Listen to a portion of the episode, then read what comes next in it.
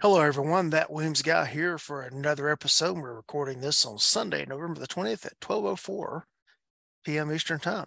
And joining me today is Eric Lund, who has been on two previous episodes, if I remember. How you doing, Eric? I'm doing well. Thank you. Uh, before we get started with today's show, we do have to make one big disclosure so that you can use it when you evaluate anything Eric has to say. Uh, Eric and I were on the range together this week, and he he brought up the idea of a scandium framed 44 Magnum revolver. And we had that discussion. And then he gets out a nine millimeter pistol with a compensator on it. And uh, I don't know how those two two worlds, it's like matter and antimatter. And so, uh, Eric, I, I just don't know, man.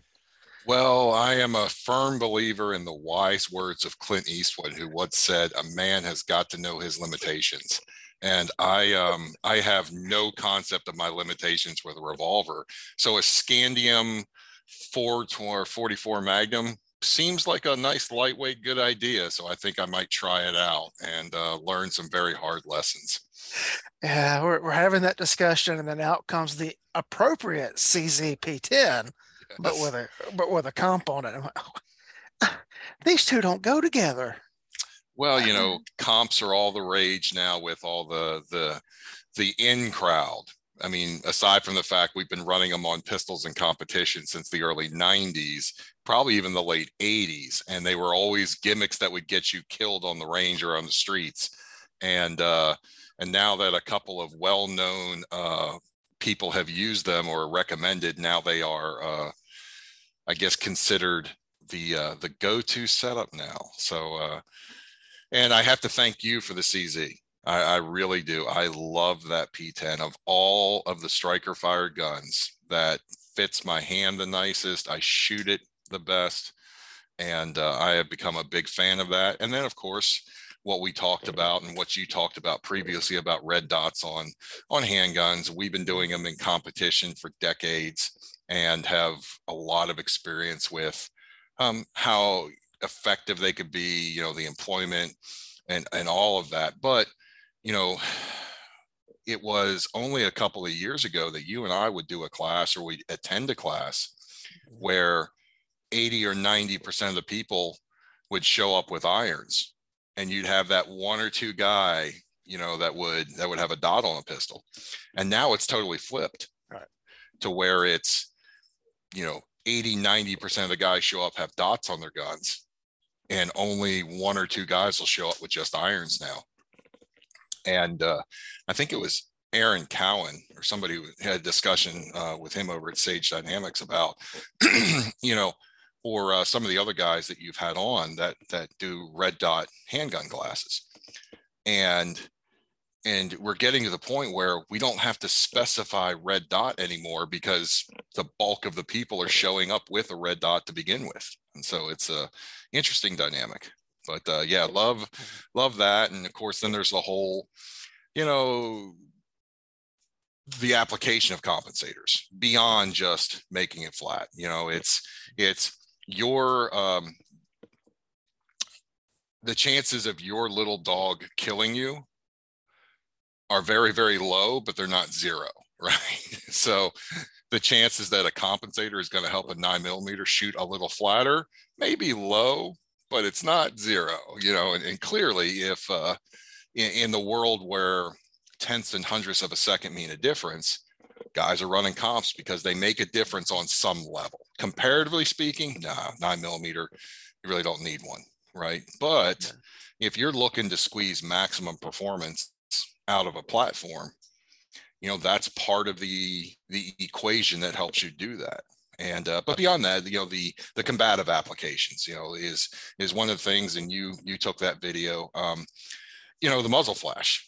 Is, the muzzle flash going to create like the revolver muzzle flashes you know when you try and shoot a uh, a 357 snubby out of a two or three inch barrel with 125 grain you know are you going to get this massive fireball from a comp now we know that duty ammunition is specifically designed with flame retardants in it to reduce muzzle flash. But I was curious to see with just regular ball training ammo, if it was at least in that platform with that barrel length and that ammo. And I, most of the time, I didn't even see a flash. And occasionally when I did, it was just so mild that um, the color and tone of it compared to the Black night didn't didn't faze me at all. And uh, so, of course, now the next thing will be is you know how how how does it affect me in extreme close quarters, retention shooting positions? Am I going to get a whiff of, of gas or is it going to pepper my face and be like, that's another hard lesson I learned and I'll never do that again? So, yeah, the, the video Eric's referring to is uh, we were out on the range in the dark the other night and he has P10F with a compensator on it. And I took a video of him shooting with it and there was virtually no flash whatsoever uh, coming out of the gun. I was actually a little surprised. I was, I was too. I wasn't expecting big fireballs, but I was expecting more flash than than what we saw. You know, and I think I wonder how much of that is a um, is an effect the fact that that's a full size, almost five inch barrel. You get plenty of burn. We were running, you know, 147 grain ball. You know, so we don't have the the higher velocities, the larger powder charges um, you know, eh, uh, and a lot of those factors come in, but at least that setup with that ammo was uh, was virtually non-existent, and yeah, that did kind of surprise me too. I expected a little bit more of a flash. Mm-hmm. So. All right. Well, today's topic is we're going to get into some of Eric's recommendations for uh, defense in the home. Uh, before that, just really quickly, Eric's been a long time cop. If you count being a state cop and a federal agent as being a cop. I, I don't know. Just uh, uh, just don't call me highway patrol. Right. Yeah. That's I, I I don't want to insult the highway patrol guys. And because uh, I was I was state police, not highway patrol. There's a difference. I, I, have to give you credit for that. You have actually answered calls other that, that did not involve taillights. That's right. Uh, um, that and then then all of his years as federal and he has shot competitively for SIG and FN, and uh, teaches long range shooting now we'll, we'll, we'll, get into where you can find him as far as that goes in those classes at the end. Um, very knowledgeable gun guy. I met Eric 20 before 2013 or so. Ooh, for a second there, I thought you were going to say to like 20 years ago, and I'm like, yeah. don't put a don't put a two in front of the number of years we've known each other. I'm not I'm not ready right. for for that for life to move that fast. Right. I met we met each other before the uh, I found the open enrollment circuit. So it would have been 2012, 2013 at an ILFE master instructor class. Um, and been been great knowing you ever since. And and of course, uh, one of the bigger influences on me and my development. Um, and I always like like to, to, to say thanks for that. Um, Eric is about to set out to break the internet because he's going to talk about some suggestions for home defense, and they may be contrary or defense in the home.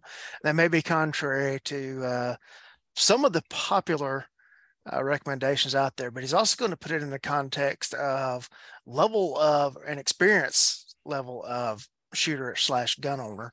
And uh, Eric, take it away.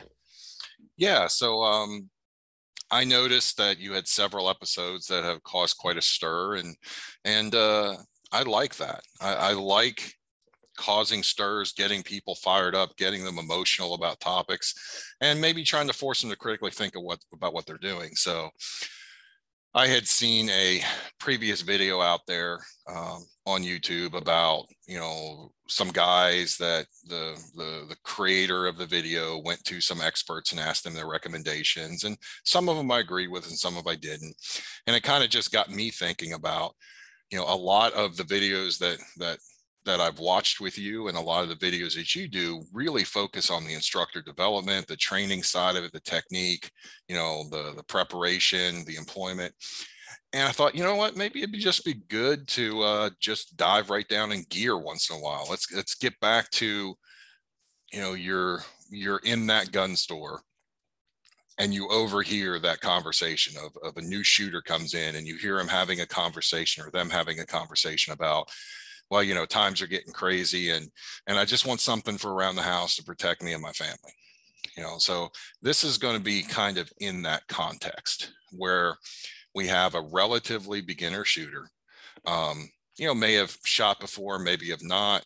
uh, maybe has been to the range with some family members or friends, you know, has some exposure beyond the raw beginner, but may only have been to the range two or three times, maybe in a calendar year, um, or they may have taken a class, you know, an eight hour class for their concealed weapons permit, you know, so they have some knowledge, they're safe, they can handle the guns, they're making a conscious decision about, you know, times are getting a little crazy or, you know, uh, the the idea of of protecting themselves or their family or homes is kind of for whatever whatever that stimulus was is kind of kind of spurred them into looking into this topic. And so that's that's kind of the area that we want to talk about because there's a lot of new shooters that are coming in.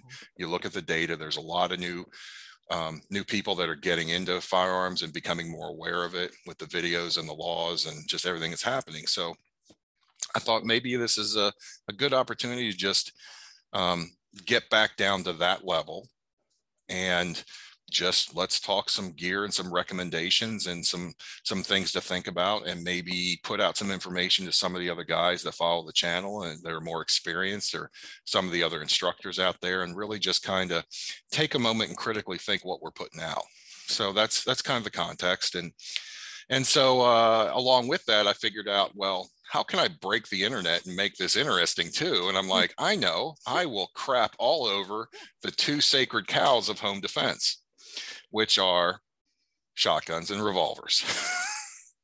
yes. I won't need a minute. Uh-uh. so uh, I'll start out with my recommendation, right? right? And then I'll go into why I don't necessarily like those other options.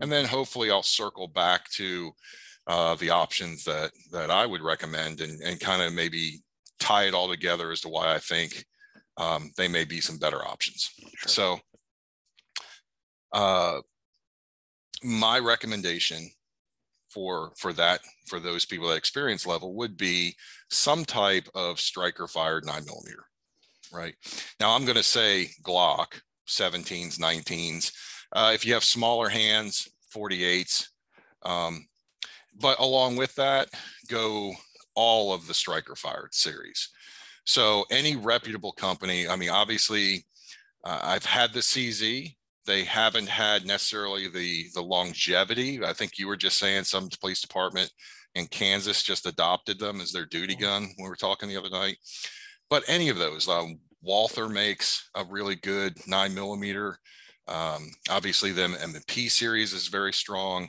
The 320 for me, the SIG series, it's a, I'm, I'm still a little bit out there. You know, we're starting to, you know, the gun seems to be reliable from the firing aspect, but there's some other factors going on. Hey, no. Uh, yeah, my guard dog. Hey, nine.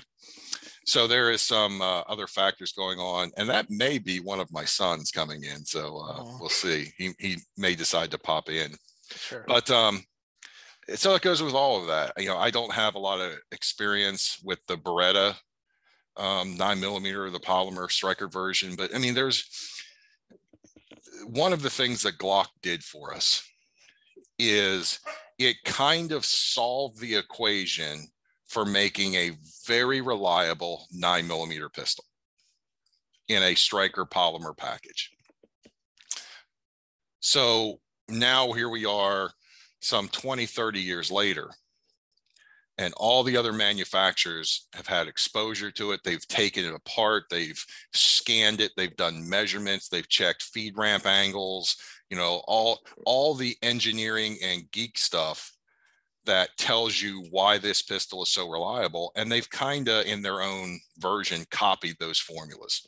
So i think there are a lot of options for extremely reliable striker fired nine millimeter pistols out there. Now I'll use the word Glock because it's just easier to use that as an umbrella for for that class of pistol. But uh, so some version of a nine millimeter Glock, or uh, you know, a, a, comparable setup, or um, yeah, an AR.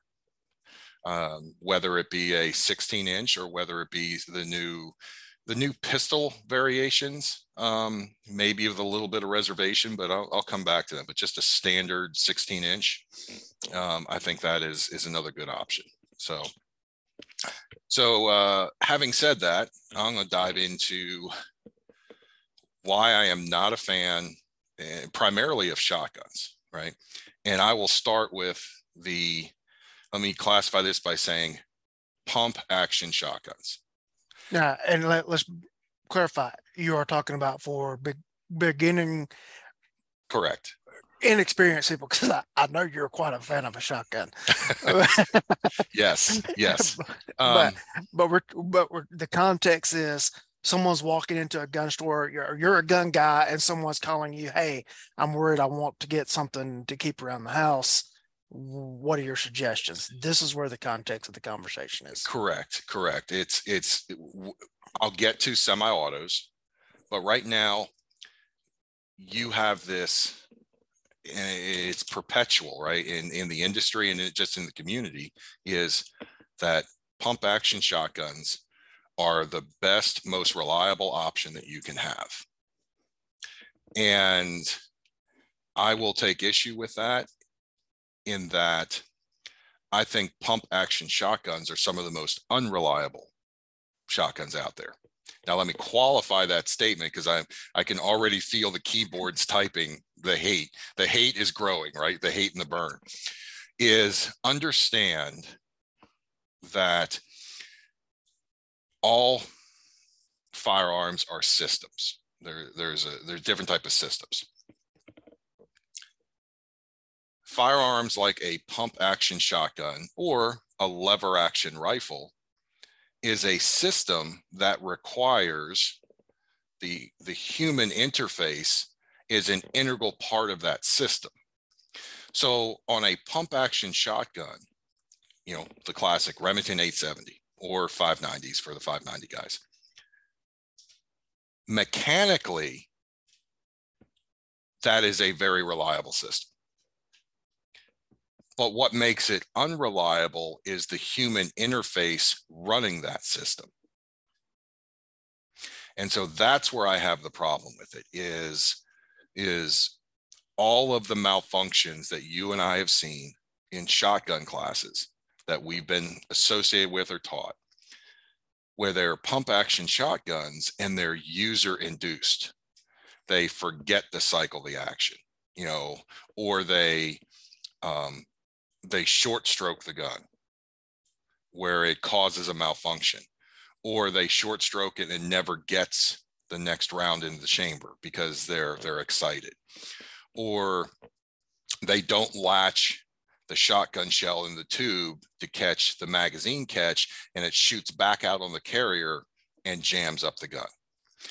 So from a system perspective, I think pump action shotguns are some of the most unreliable systems out there because the human interface of that system is unreliable. Now, where I'll say, you know, in this scope, we're talking about beginners where I would put a pump action shotgun is I would classify that, I would recommend that to an advanced intermediate guy.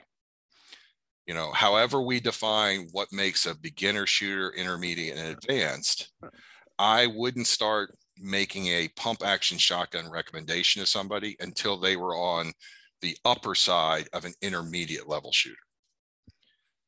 Um, and I'll, I'll, I'll come back to that. And of course, you know, if there's anything you want to take issue with, you know, jump in.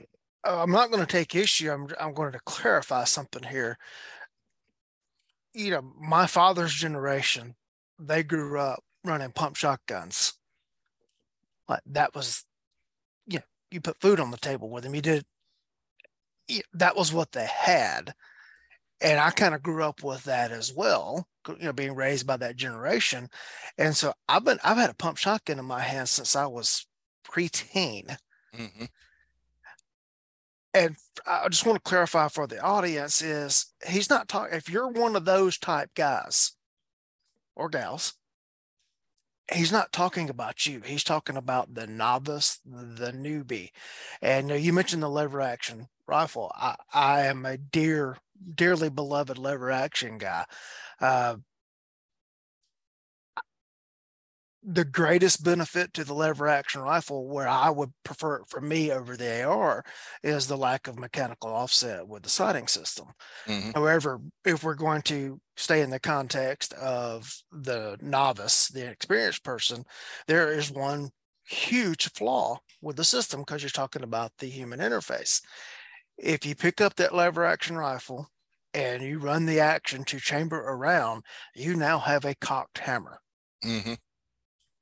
Okay, to put that lever action back into a safe condition, you have to manually lower the hammer.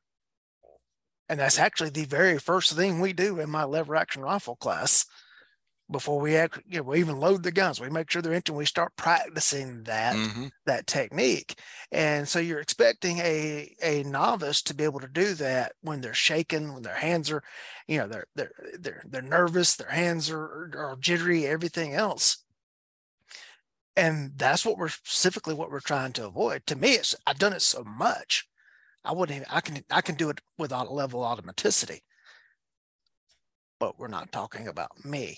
We're talking about my neighbor two houses down that comes over and knocks on the door one day and says, Hey, uh, I know you're kind of a gun guy. Can you help me here?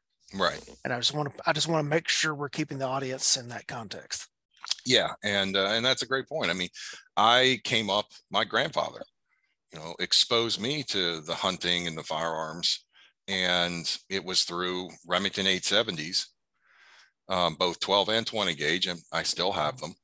And uh, and then correspondingly, when we got into rifles, I didn't get into bolt guns. He had the Remington 760 and the 7600s, which were, you know, slide action rifles Mhm. because the operation was virtually identical to a shotgun. And so I learned all of that, you know, fifth, sixth, seventh grade at a young age, how to run that stuff. So yeah, you, you know, if if you have that kind of background coming up and that kind of experience with those systems, then yeah, modern day, now now you are not a beginner. You're in that intermediate category we're talking about. So so yeah, that's a that's a good distinguishing point. Um, so, and I'll I'll come back to the semi-autos after I touch upon the revolvers. And why I don't like revolvers is they are tough to shoot. I mean, when you look at what typically gets recommended for beginners or for women are some version of a snubby or some version of a three inch revolver. And you can Smith and Wesson, Colt, Taurus, you know, you can slide anything in there. It's it's a class of gun. You know, they oh look, this is a small, cute little gun. It's a 38 or a 357. It's a two or three inch. It'll sit in the nightstand under a handkerchief, you know, and it's there's your peace of mind. But you grab that thing and it's yeah, is it reliable? yeah, for the most part, they are. You pull the trigger, and you know you're going to get five or six rounds, right? But now you look at at the performance of it, right? You're going to get that Hughes muzzle flash we talked about, especially in low light. Uh, you're gonna have what, and you have more experience with this, but is it fair to say something between like an 11 to a 14 pound double action trigger on a lot Yeah. of those guns from the factory? Yeah, depending on the manufacturer and when it was made. Yeah. Um, so extremely heavy trigger pulls, which are not conducive to accuracy. Um, short barrels, short sighting radius, which once again, difficult with accuracy. Um, some of uh, the specialized guns, you might get some better sights or some night sights, but obviously, you know, the smaller uh, snubbies tend to have, what do they call them? Those, um, oh, what are they? The gutter sights? Mhm. where they just have a groove in the top strap. They don't even have a rear sight. You know, these, I mean, things that are designed for, uh, and I'm going to date you and I, uh, for fighting in a phone booth Yeah. because, you know, I, I don't think a lot of the newer people know what a phone booth is nowadays. but uh, Yeah, of know- course, I'm I'm sitting here picturing all of the people traveling back home from the revolver roundup this weekend. hmm Uh, you know, Tuesday as they're hitting their flights or getting in their cars to drive back from from Gunsite, Right. and they they downloaded this episode and they start to play it. And it's just all the gnashing of teeth that that's going to. Oh yeah. them. The cool thing is they're going to be trapped in a tube for three hours. they won't be able to do anything. Um, but yeah. So uh, and then when you look at the capacity, you know, five or six rounds, they are um, not quick to reload for a beginner. Um, I, I'm going to interject here. They're not quick to reload for for an expert. um, Tom Givens has been studying this stuff for well over 40 years. He says he has never found evidence of a successful reload during a close range gunfight. Now, we're not talking guys behind barricades, you know, you know, in cover popping off rounds at each other. Like in the parking lot, fighting at the car, in the house, fighting, successfully reloading the revolver. I had a phone conversation with Dave Spalding last week, and I asked him that question, and he's not familiar with one. Uh, so if those are the two, you know, pretty well up to speed historically, I, with revolver, you've got what you've got in the gun, and that's it. yeah. And I think probably the the most enduring and classic example of that was Jim Cirillo. Mhm. where you know the, where he developed the New York reload, which was you throw the empty one on the ground and you pull out another one. Mhm. And uh, yeah, so um, so when you look at those, you know, what are we asking a person to do that is is relative newcomer to shoot a a pistol that's relatively small, that has an extremely difficult trigger to manage, that has very poor sights, very short sight radius. Um, yeah, I, I think there are. I think there are some better options out there. You know, then when you look at, even if we don't go down the road really far of should a should a beginner put a light on a pistol, um, we can't even have that discussion with revolvers unless it's a few specific models that allow for that. So putting a light or a laser on a revolver is extremely difficult. You know, your choices for being able to do that, especially on a, a smaller compact revolver, Well, the- um, the become laser- really limited. The laser's not that difficult because you can do Crimson Trace laser grip. Yeah, that's good. but put but putting a light on one uh, the only one that jumps out of my mind is that smith and wesson r8 and Yeah. that's not going to be something a beginner's going to go buy Right. Yeah, that's what a uh, twelve hundred dollar revolver Yeah, or something. I mean, yeah. very good looking setup and looks very Yeah. capable. But yeah, in, in the context of what we're doing here, you know, I and you see it all the time. The stories about, you know, we haven't even gotten into um, smaller statured people mhm. that that may not even have the finger strength to pull that trigger in a in, in a manner that is conducive to getting you know a hit on the side of a barn right? And and and that's a physical limitation they have to deal with. So i don't like revolvers for those for those reasons. Um i, I was that a good piece of advice decades ago? I you know i I, I think we could have an, an episode about that. Yeah. Um, but with the current technology today, with the current number of offerings that are out there from the from the multitude of manufacturers, with the reliability and the durability that they have within the um, nine millimeter platform, I just find it extremely difficult to make a recommendation over that type of revolver over a semi-auto for these uh, for these applications. So, so now it kind of brings us back to, and even if I was limited, I mean, to show you where I'm at on the pump action shotguns, I would recommend a revolver over the pump action shotgun for the new guy. Because at least with a revolver, if you can manipulate the trigger, you're going to get five or six. Or, you know, if you get a specialized one, seven, or, you know, some version of that. On a shotgun, first of all, if you even if you carry it cruiser ready, as we know, which would be magazine tube chamber empty, one, did you remember to rack the shotgun? right because that's the selling point right that that noise and i'll agree with you there is no other noise like that and if you've ever shot a gun or been in the industry and you hear that echo around the corner oh yeah, you know exactly what that is and you know exactly what you're in for. But is that a good defensive tactic? No. I, I don't want you to know that I'm around the corner racking the shotgun, right? right. Um, so let's make the assumption that one, they didn't forget to, to, to, to put around in the chamber and to cycle the action, or they may have started with one in there. So you give them that first round, and then that's where every uh, that's where the your disaster factor now goes to the roof right they have to work the action they have to work it vigorously they have to remember to work the action i mean we've seen guys try to pull triggers multiple times on shotguns not remembering to cycle the action or to deactivate the safety. Yeah. Yeah. And uh, so, even from that perspective, I know with a revolver, if you can manipulate the trigger, you can get five or six, right? If things go south of the shotgun, you're going to be lucky to get one. And then, of course, let's not even get into the whole if you don't cycle the action properly or aggressive enough, malfunctions with shotguns don't take seconds to clear.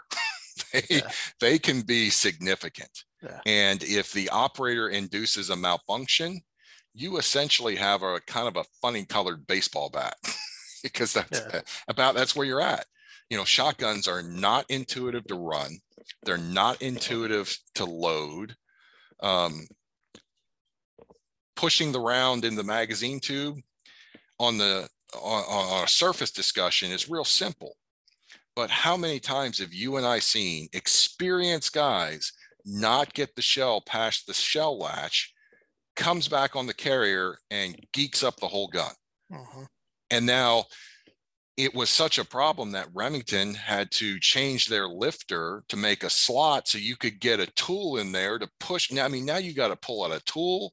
If this is low light, you need, I mean, it's just, it's a disaster waiting to happen if if the disaster factor on a pump shotgun is so high that virtually anything that goes wrong is going to take you seconds to minutes to clear it.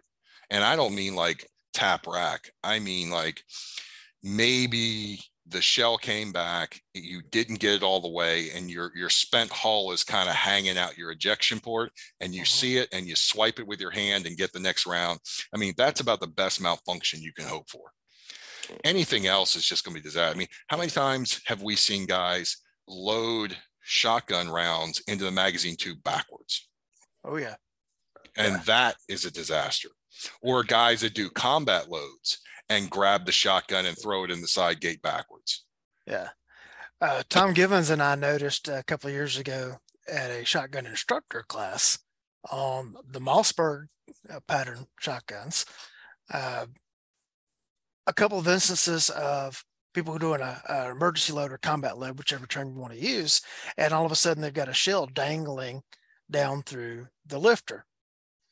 And Tom was trying to figure out what was going on with that. And I finally figured out the cause is I watched someone throw a shell into one backwards brass forward. Mm-hmm. And that's what caused it. If you do that, it will drop down and it will hang in the lifter.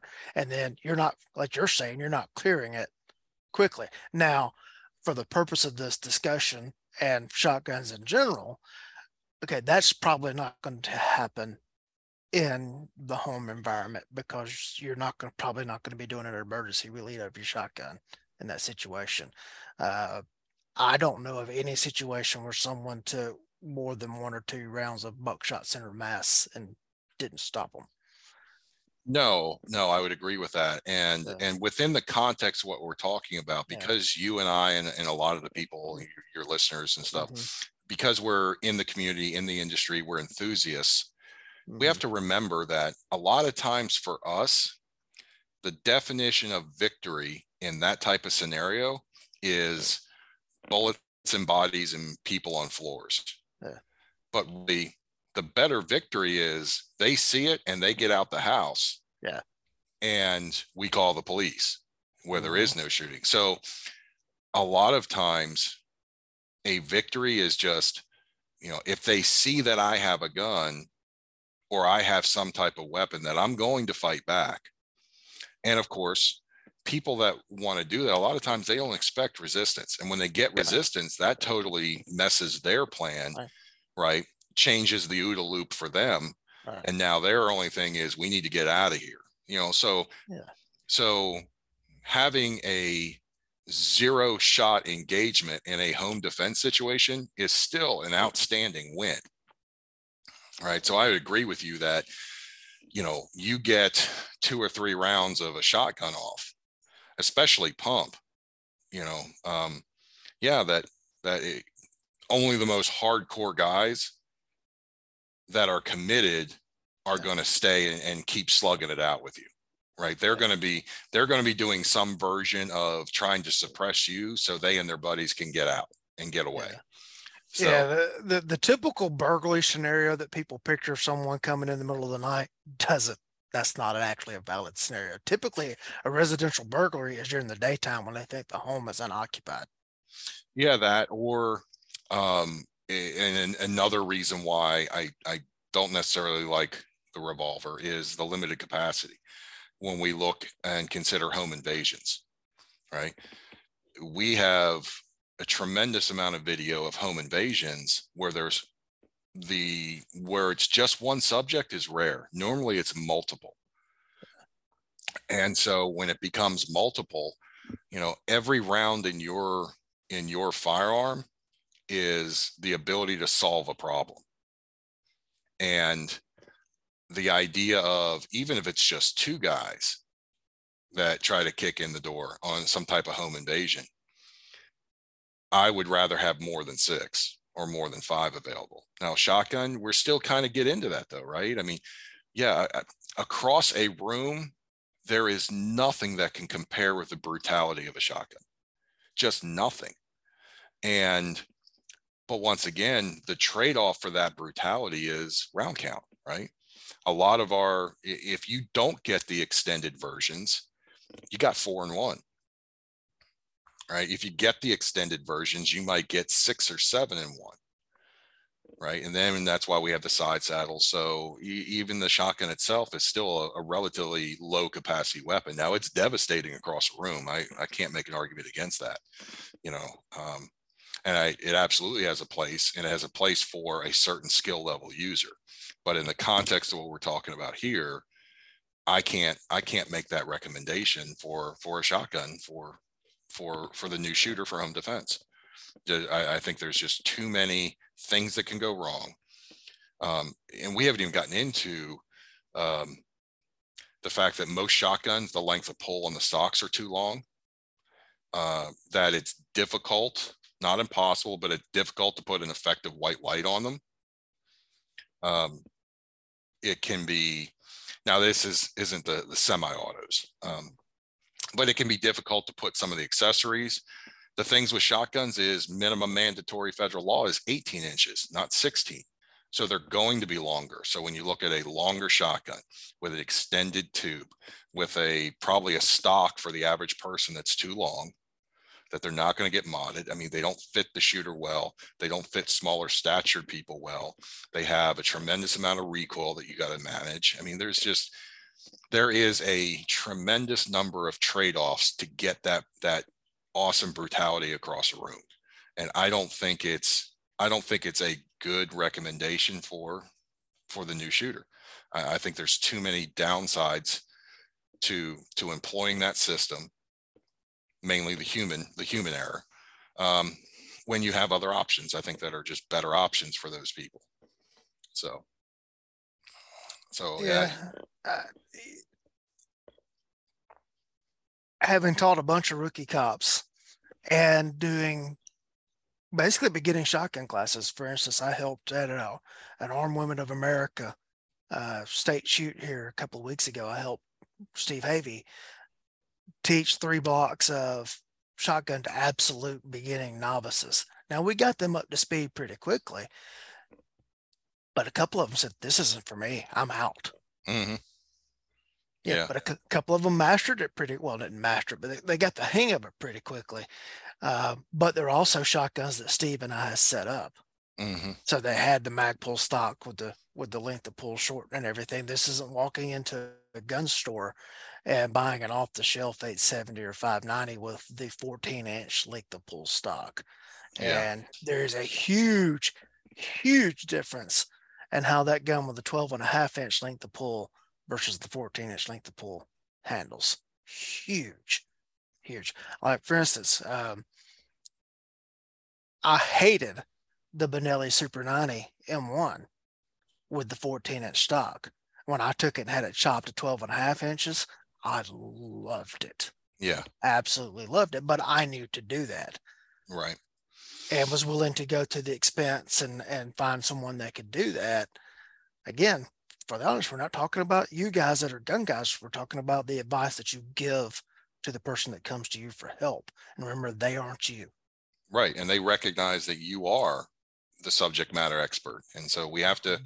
we have to be be careful about what we what we make recommendations to because they're going to put a lot of they're going to give a lot of weight to your opinion. Your opinion matters to them, which is why they came to it. And so that's why you know I, I thought this was good let's let's sit down and critically think about some of the choices that we're giving.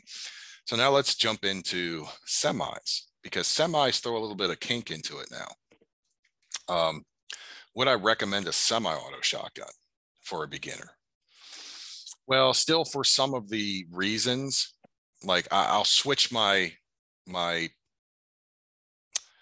uh, my recommendation up slightly, where I would I would recommend a quality semi-auto over a revolver. All right. Especially the ones that have the proven track records, like your Benellis or the new Berettas. You know, the new Beretta 1301s are uh, are outstanding. I think you know it's it's interesting to me that and, and this is going to be a little um, we're going to run down a little rabbit hole on the side but it's interesting to me that time and time again you see companies that rest on their laurels and rest on their reputations.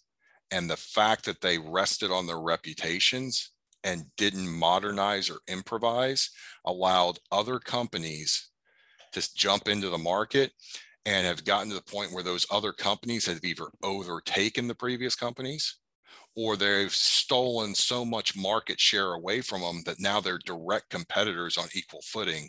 Where if the original company had just innovated a little bit, they probably wouldn't exist. For example, Colt 1911s, right? Back in the early to mid 90s, in USPSA and IPSC, you know, Colt single stacks were still the premier setup, right? But you know, what did you get from Colt? You got a Colt that was right off, right off the same line that they made for your granddaddy or your dad in World War II. It didn't have any of the custom features. But what was everyone doing? Everyone was buying Colts, sending them to gunsmiths, paying thousands of dollars, and getting back with the safeties and the beaver tails and the throat and the polish and all the things that they needed to take that platform and make it competitive. And then lo and behold, in the mid 90s, who appears? A little company called Kimber. And then Kimber starts offering pistols with all of these features, good quality pistols with the features that people wanted. And Uh, for the, for the people that are throwing stuff, we're talking about the original Kimbers, not what it's become. Right, right, yeah. Um, and all of a sudden, Kimber started showing up left and right everywhere because people were getting Kimbers with all of the high quality accessories and aftermarket upgrades that they wanted in Colts, but didn't have to pay an extra two or three grand to have a custom gunsmith turn, turn a Colt into it.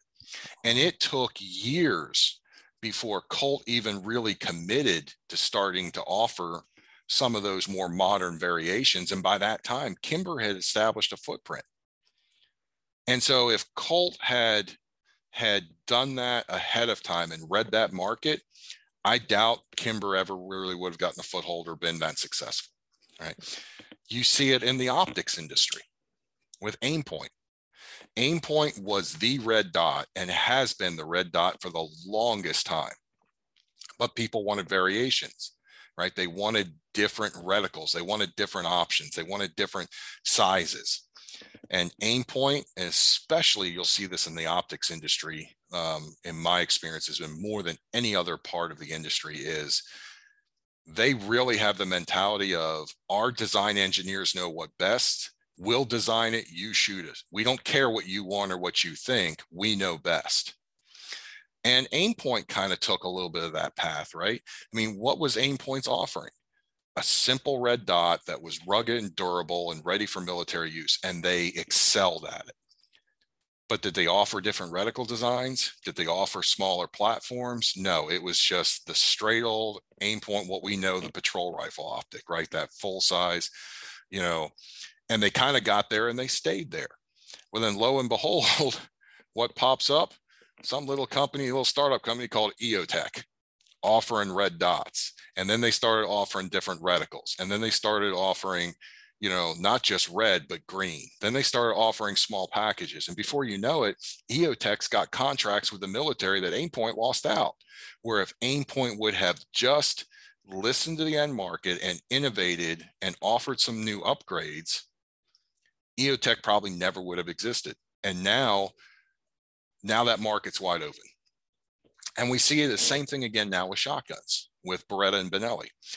I'm with you, man. I I love my Benelli, and you know we had Benellis at work uh, before the longest time, and I had a documented 12,000 plus rounds on my short barrel entry M1 Super 90 of nothing. Well, I can't say nothing of of probably 95% or more of nothing but buckshot or slug. Never had a malfunction, not a single one. And um, and then you look at all the guys in competition that ran Benelli's. Same type of of reliability, right?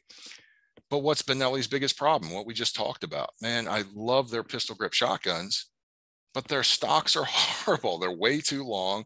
The pistol grips are too fat. For the longest time, they didn't put any type of Picatinny rail on the top, you know, and they just never really innovated. And then what happens is now you get Beretta, which is the same type of operating system, comes up on the market. And now, uh, is it Aridus Industries yeah, yeah, that, yeah. that offers all that stuff?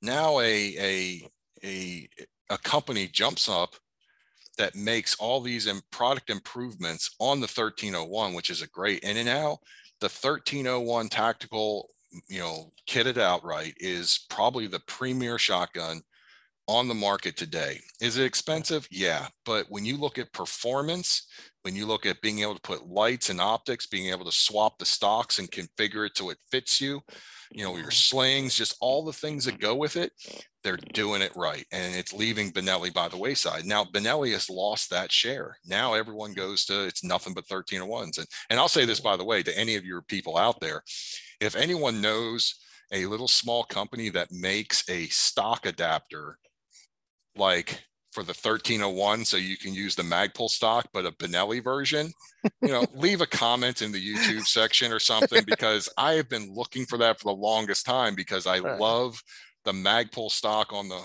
on the shotgun, but I can't find an adapter that'll work yeah. with Magpul with Benelli's. So if anyone knows, I, would really appreciate that. So, so oh, no, I would recommend I would recommend a good semi-auto because now we're back to it's removing the human element from that system, right? And they they have proven to be pretty reliable. Well, let me interject here. My 1301 is a Gen 1 shotgun.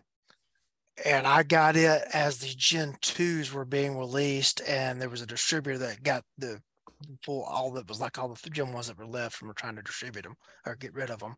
And I paid right at 600 for my 1301. And then, of course, I put the Magpul stock on it with the this adapter and a couple of other uh, changes. Looking right now at one of the better online vendors that is out there, a 1301 tactical is $1,409. Mm-hmm. Okay, that's not what the person we're talking about is going to typically walk into a gun store and be able to just just drop that kind of scratch on one. Um, and it's not even available right now; they're out of stock. Yeah, no, um, no. completely Yeah. agree with you. That's, that's not what you're, you know, unless, unless they've got Yeah. more money than they know what to do with Right. and the salesman works his game really well, you know, but yeah, Yeah. no, I completely agree. That's, that Yeah. is, that is a premier top of the line shotgun that the, the Right. beginner shooter in this context probably is not going to lay out the money for. Right. And when, when we're talking about semi-auto shotguns, I have high hopes for the Mossberg 940, but I also recognize the source. And um, I've handled one in a gun shop and loved the way it felt, but until I see reliable reports from them and they've been out for a couple of years, I'm not going to even look down that road. And you're looking at a thousand dollars right there. Right. Um, while I'm a huge fan of the old 870Ps and Wingmasters, I've never really had that same love and affinity developed for the Remington 1100 or the 1187. Right. Um, and then you get into the whole thing with the, you know, you still got these huge stocks. You got to start making changes. Mhm. You got to do everything else to get down to them. And just the cost in that. And, and one other thing that, that while we're on this cost line that comes to mind is 20 years ago, 25 years ago, you could walk into a gun store and for 200 bucks or less, you could buy a traded in Model 10 Smith and Wesson, uh, 19, something along those lines. Now, those guns bring a premium and they are vastly more expensive than what a traded in Gen 3 Glock 17 is going to run. Mhm. Uh, and even if you if you want to take out the whole trade-in market and everything, the Smith and Wesson SD9 series, while it's not a pistol that I would like to buy and go put thousands of rounds through in a weekends and classes of teaching, I feel perfectly okay with taking that gun and using it for the scenario in which we're talking about. Mhm. Uh, Stoeger has a wonderful, wonderful little nine millimeter for the context in which you're speaking. Sub 400 bucks. I think it's three something. And Yeah. they run rebates on it. And I haven't seen a negative report on those things yet.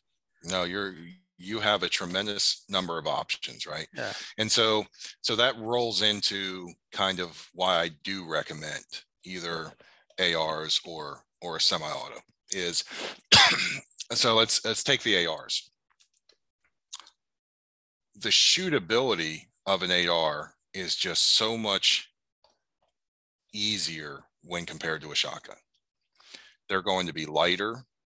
They're going to have a shorter overall length. They've got most nowadays have a collapsible stock, so you can adjust the length of pull to anybody.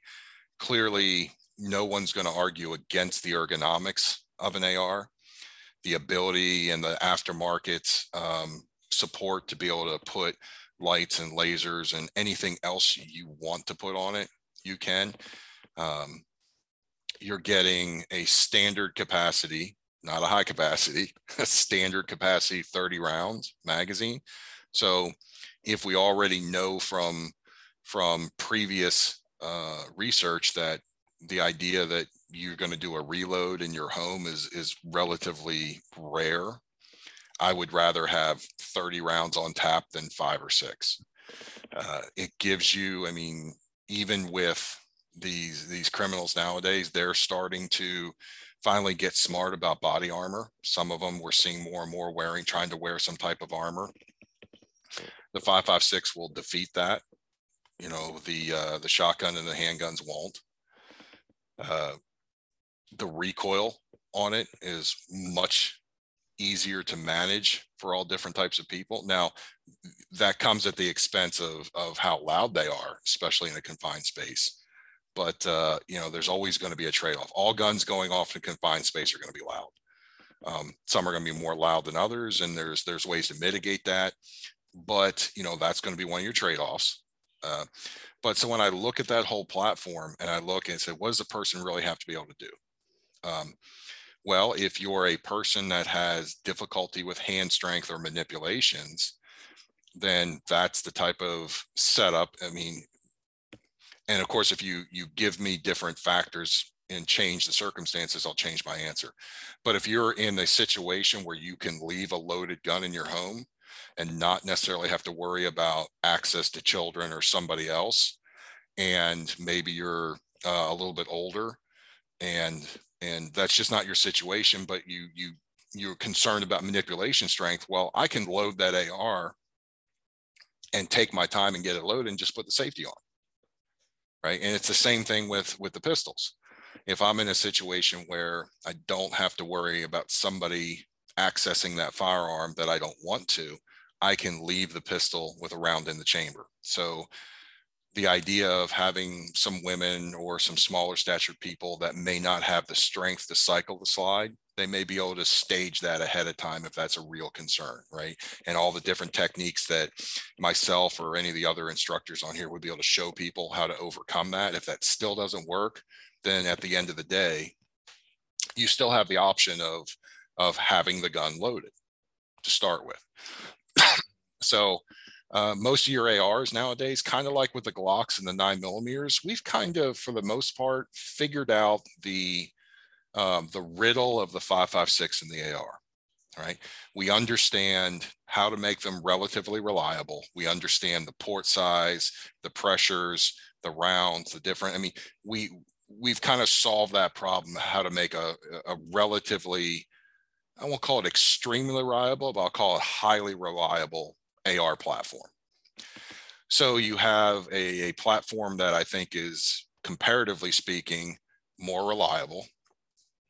You have all these other factors that go with it with size, maneuverability, ergonomics, everything like this. Shootability, four points of contact, easier to shoot than a handgun. And once again, if we look in the context of, of if I can get them to just leave the house without trading rounds, that's still a win well if somebody comes around the corner with a with a revolver and somebody comes around the corner with an ar i'm going to be stepping towards the door if i'm a bad guy but i might have a little more pep in my step if i recognize that's a rifle and not a handgun right?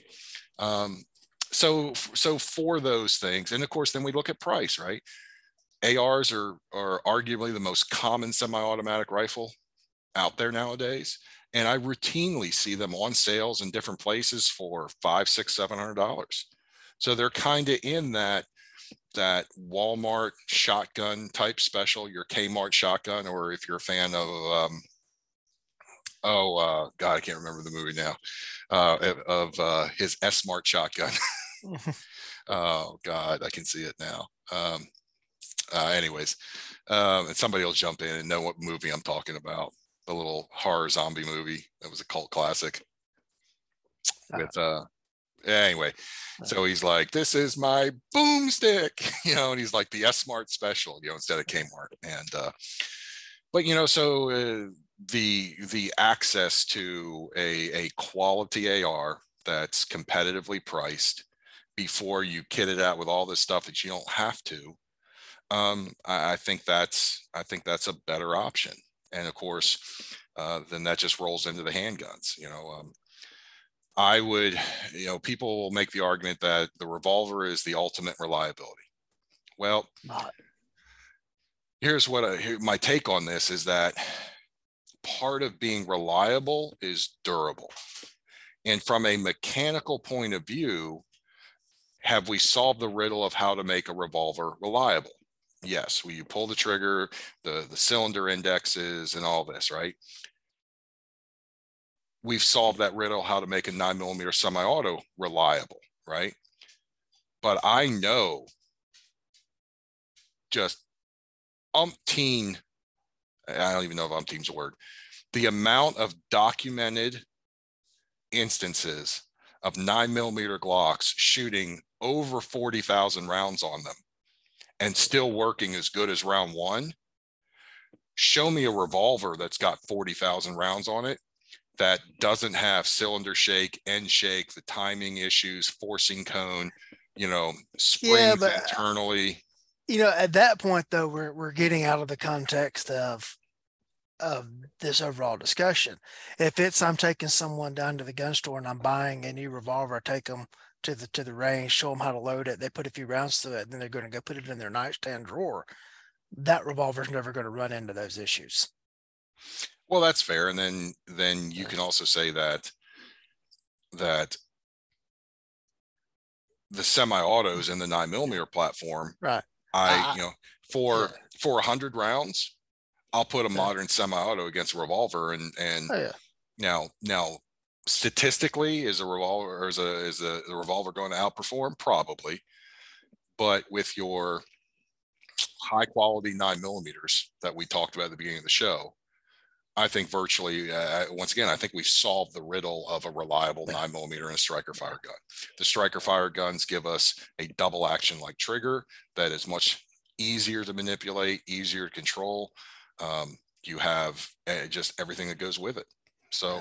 So really, you know, kind of when I look at this critically for for that beginner, I'm I'm going to go a semi-auto or some version of, of an AR, you know, depending on on what they what their needs are, you know. Well, I'm, I'm going to throw this out though, as far as the AR, and, and by AR I mean every one of that class of rifle that has the the the straight stock with the super high sights and everything. Sure, agreed.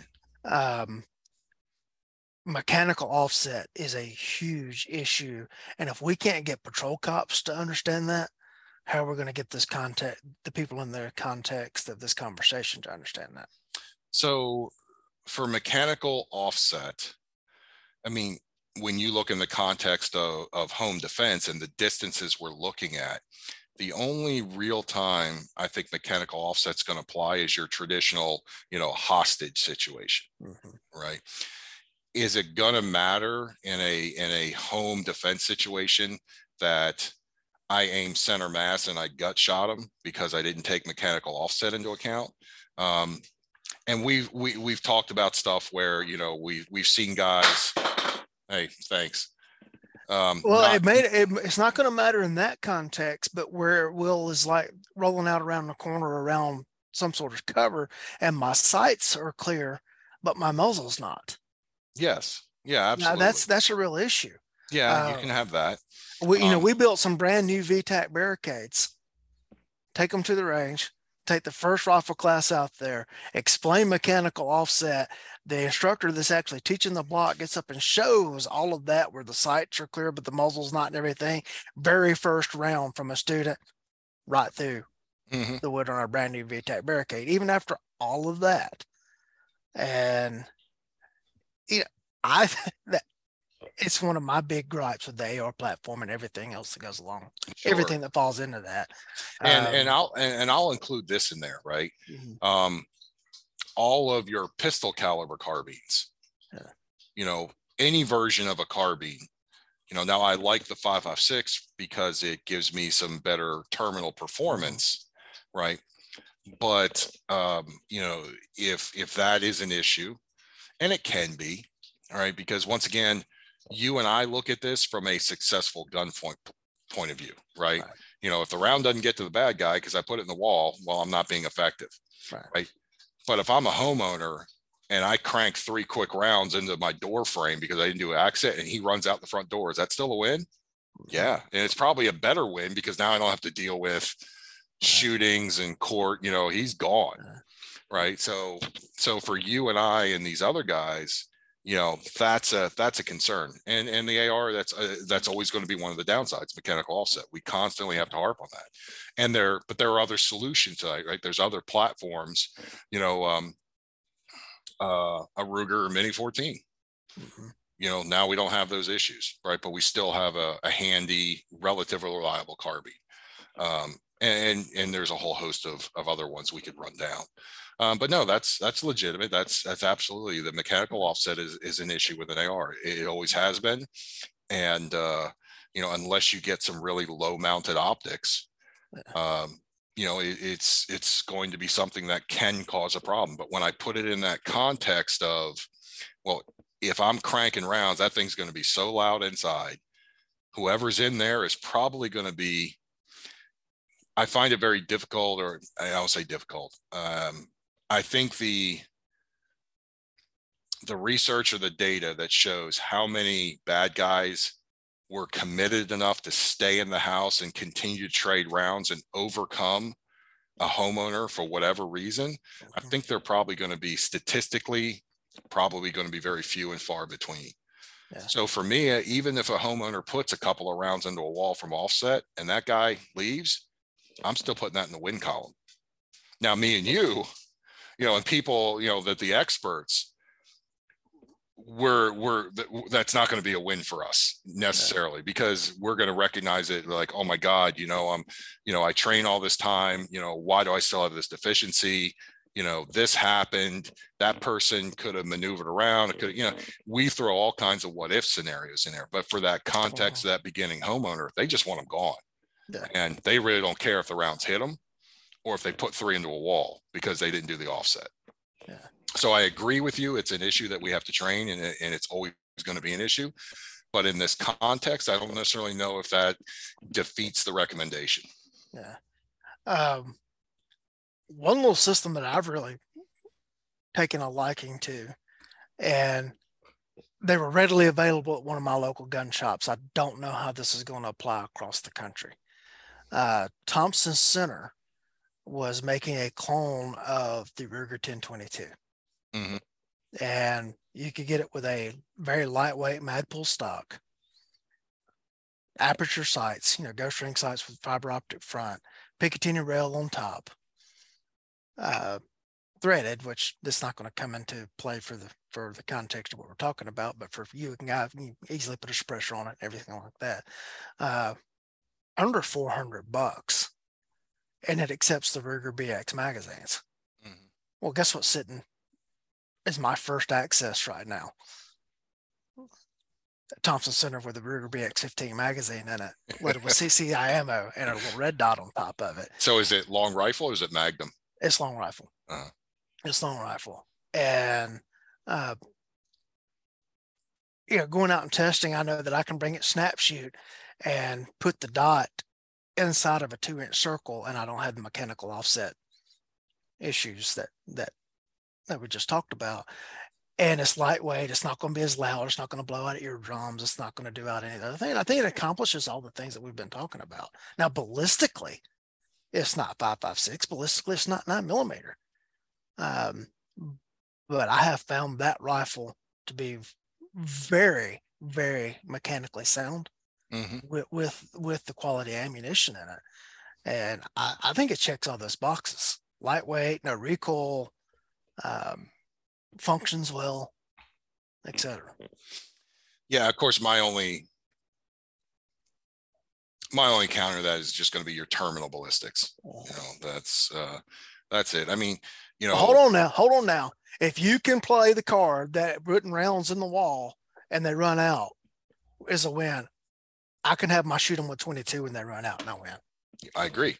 I agree my five five six is going to make a lot more noise. Yeah, I, I, think I think I'm going to have a little more pep in my step. But I, I just uh, I really don't think that people that aren't committed, the bad guy that's committed, is going to take ten rounds and still keep coming charging down you and beat you to death with your empty shotgun, um, or whatever.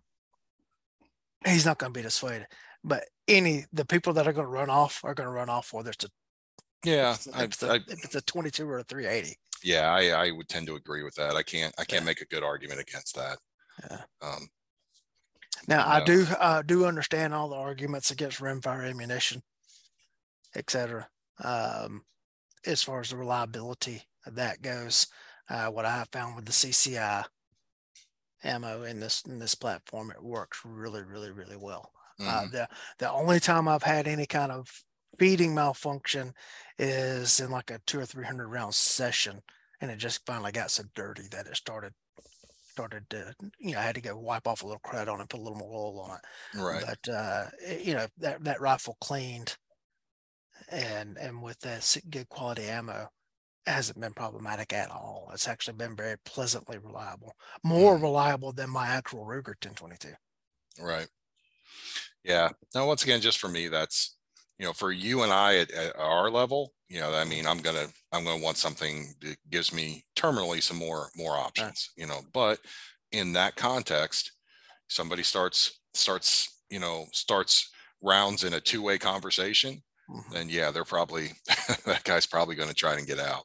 Yeah. But uh, you know, then then that's your your real issue then becomes the committed guy you mm-hmm. know the the guy on drugs the guy that's a psycho the guy that you know for whatever reason he becomes committed then then the 22 you know it's going to be death by a thousand cuts mm-hmm. right and um you know that, that guy And, that's truly that takes a committed, little more time.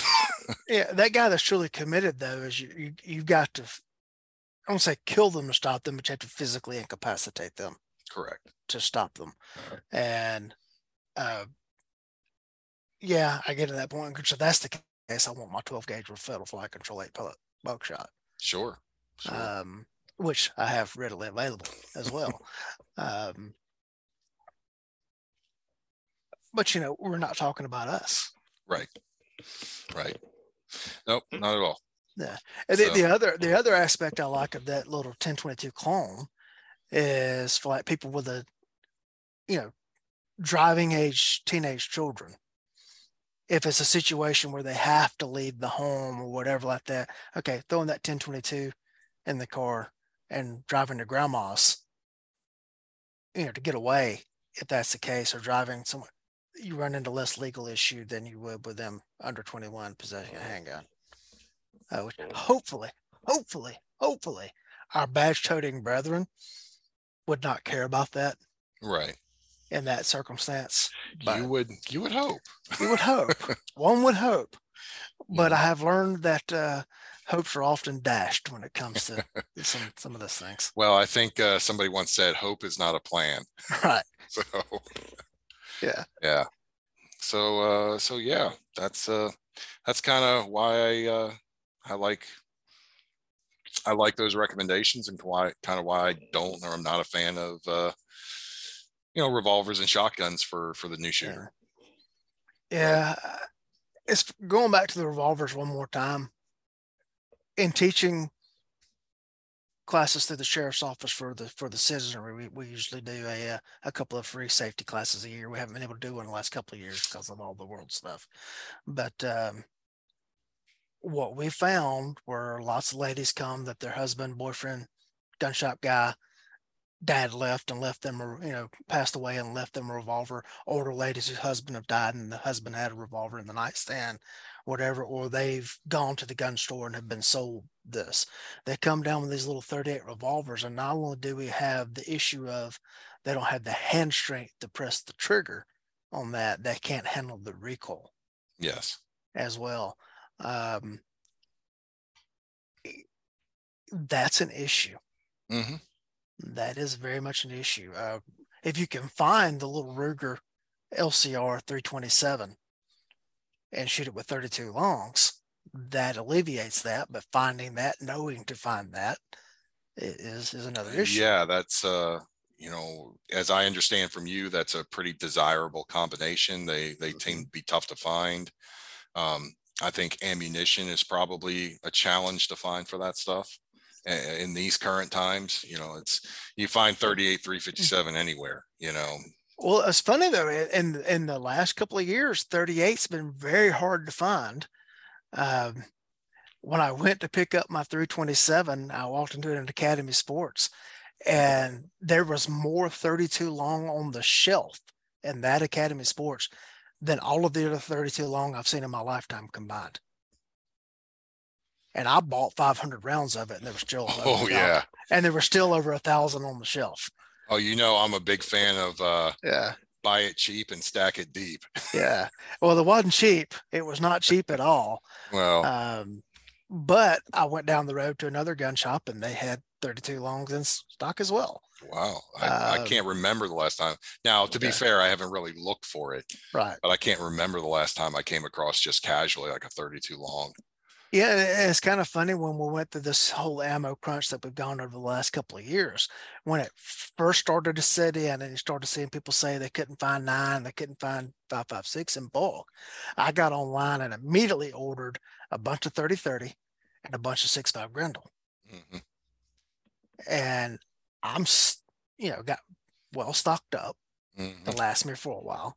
Uh, now I'm not going out and burning through it or anything else like that, but I've got enough ammo to handle my needs until hopefully the the ammo comes back online. But you know what are the ammo manufacturers focused on? Getting nine getting nine millimeter and five five six back, and now you now you can't find some of the traditional hunting calibers Right. everything coming back in on, online. Mhm. So Yeah. it- it's it's uh, Tom Givens always has a quote, this is America, we can get more. And that just hasn't proven the case. No, no, no, no. But you know, that's uh I think I saw somewhere where there was God, I can't remember the number, but there was some some number that said uh like last year, uh so many million first time new shooters.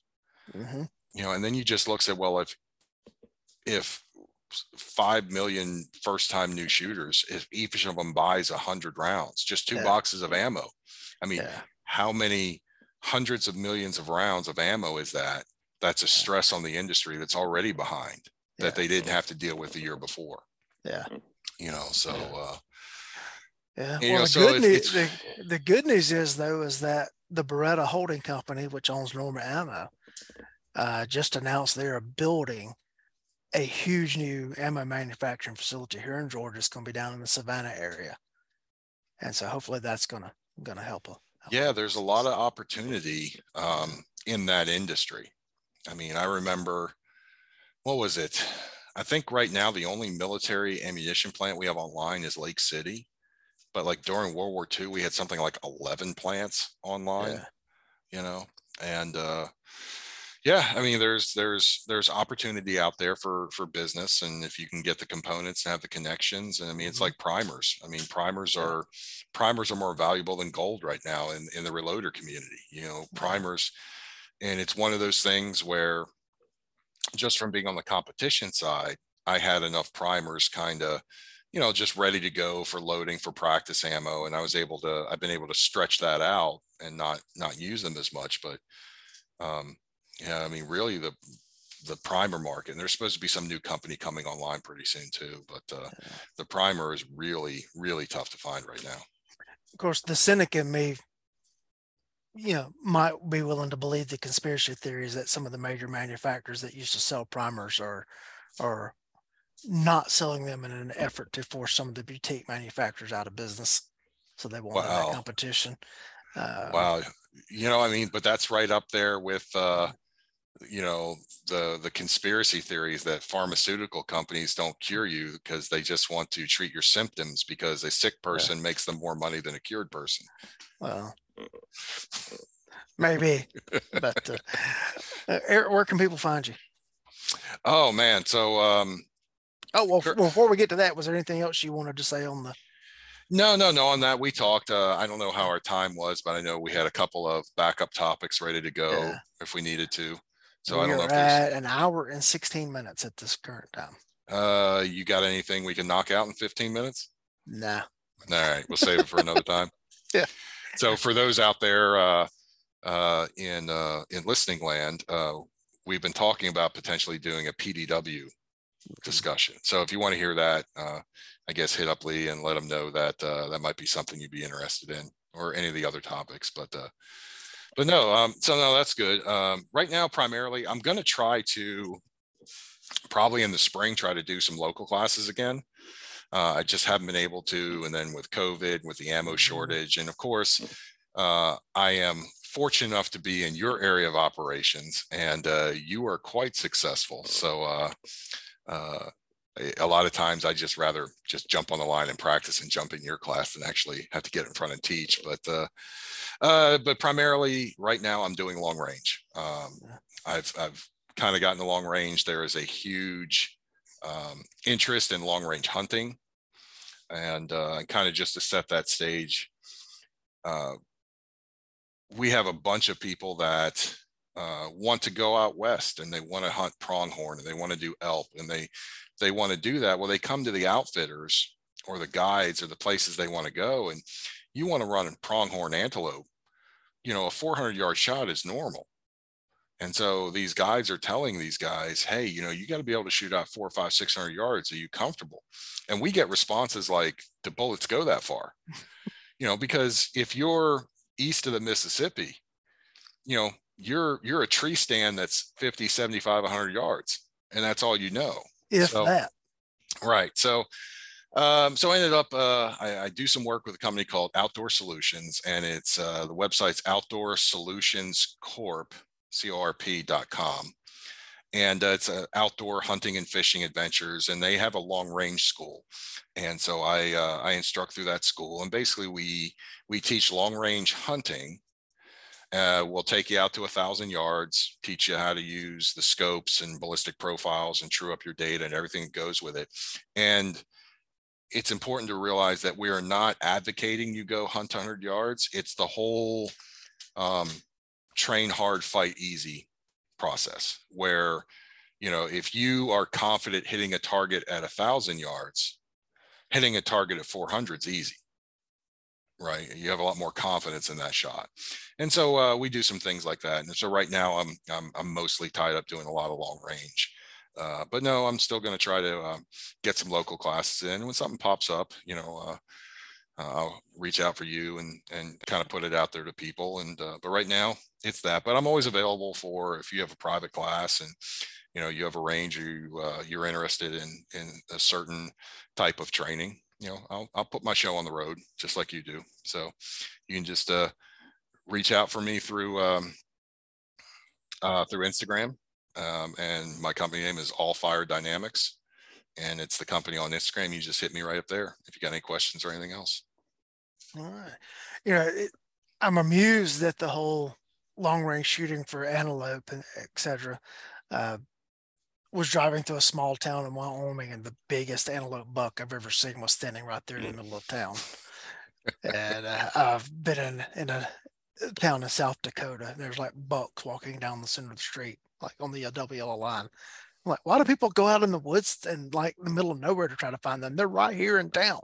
Oh, well, those are the domesticated ones. I think um, I think I saw somewhere like pronghorn have something stupid because they have the eyes on the side of their head, mm-hmm. and they have they have vision like eagles. Yeah. Like just insanely high level vision. And because their eyeballs are on the side of their heads, they they get a scan of something like 290 degrees without ever moving their head. And then if they just move their head a little bit left or right, they see uh-huh. 360 around them. And they're in herds. So it's, you know, they will they will bust you in a second from 400 yards away and be gone, and then they run over the next ridge, and then you got to hump a mile to get to the next ridge, and only to get busted again and keep chasing them across the plains. It's uh, it's uh, it can be frustrating, but yeah, I mean, you know, it's just there's just a lot of interest in it and i just find uh, i mean uh, for me personally i mean as an instructor i'm invested in in my student success and uh, thousand yards is just such a, a, standard, you know, for long range. And mm-hmm. um, I will say with our program and how we teach it, and in the five or six years I've done it, and the hundreds of students I've had, or probably maybe even getting over a thousand, um, we have never not had a student hit the thousand yard steel. We have a perfect success rate so far you know, and that goes to, I think, the quality instruction, um, the equipment we provide, the program that we run. And, uh, you know, so seeing them get excited when they show up and they see how far a thousand yards is and they've only ever shot at 100 or 200 yards and then you see that lane and you see those thousand yards and by the end of the next day or the end of that first day they're ringing the steel at will and uh, you know I, I, enjoy that i enjoy seeing that so yeah. I, would love to go out there in west. The, the furthest, of course, I love going out west every chance I get. The furthest I've ever actually shot measured was 200 yards. Mm-hmm. And so it would be kind of fun to try to stretch that out a little bit, a bit beyond that. So, yeah, man. Grab that, uh, grab that Grendel, and we'll go out and hunt some hogs. I'll get you, some. St- I'll get you some shots over 200. There you go. Because I, I love killing pigs. Oh man, it, it is so much fun. It has become uh, a new passion for me. It actually has. Yeah. And, and it needs to be done. It is a social good. Yeah, yeah. It's it's straight eradication. They are just literally it's one of the one of the the few animals that you can't kill them quick enough to control the populations. Right. And know? they're devastating. Absolutely yeah. devastating to everything around them. Yeah. Yeah, they are. So uh and, but yeah, yeah, we'll get that rifle. One of these times we we go out west, teach a class or something. Uh, sure. we'll swing by a couple places I know and see if we can't knock some down. Absolutely, absolutely. Well, Eric, it's always great to talk to you, and uh, and uh, enjoyed shooting with this last week. I know we got another one coming up soon. Yes, we do. And uh, looking, go ahead. Oh, thank you for having me on. I, Sure. I enjoy sitting down and chatting with you and, uh, and I hope I did my part to break the internet a little bit for you. Well, you, you know, I'm, I was just sitting here thinking if we didn't plan it this way, but all right, people that are driving to Thanksgiving dinner, you know, with their family, if they listen to this episode on the way or before that, you know, maybe they'll offer some better advice at, at, at this time than what they would have. And uh, I'm sure we'll get some people that get upset and won't like it. And and those will those comments will be on YouTube. The knowing comments will be in, in the Facebook group. Uh, Yeah, well, I mean, I'll jump in on those things too. So, Sure. uh, so yeah, you got some stuff and, uh, you know, uh, I'd love to hear counterpoints and, uh, you know, and hear other people's thoughts. Uh, that, I mean, that's the idea, right? We want to Sure. provoke discussion, provoke some critical thinking and, Mhm. uh, really critically think about, uh, what, what kind of recommendations us as the so-called experts are putting out to people and, and Sure. think about is, is what we're putting out there really in their best interest? Yeah. You know, given their It's- context.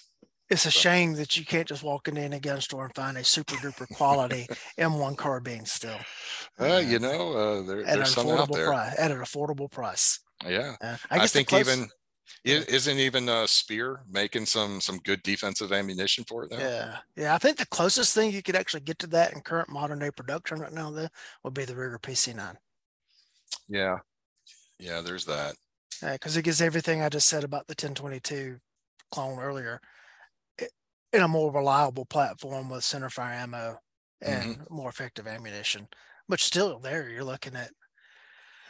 Oh gosh, the standard one I looked at yesterday was 500 and something. Is it?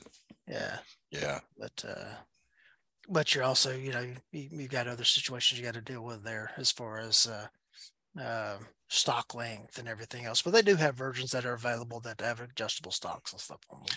and I'll tell you. I mean, uh, I know we're trying to wrap it up, but Yeah. man, I'm a big fan of an M1 Garand room clearing. I mean, I mean, there's plenty of there's plenty of Germans that uh, were were thoroughly impressed by by what our grandfathers did with those things across a room. yeah, but those aren't exactly uh, user friendly for the for the. Well, yeah, I can Yeah. give you that one. Yeah, Maybe that maybe that's an intermediate system, yeah. but there's no no offset issues. No, there's not that. Uh, and uh, Uncle Howard did some hellacious work with the uh, the uh, BAR according to his records. Yes, So, because uh, you know I, I think I heard it somewhere is uh, you know why why would you use a 30 six for uh, for home defense? And my response is because shooting twice is stupid. There you go. There you go. All right. And with that, everyone, uh, we know that your most important asset is your time, and thank you for choosing to spend it with us.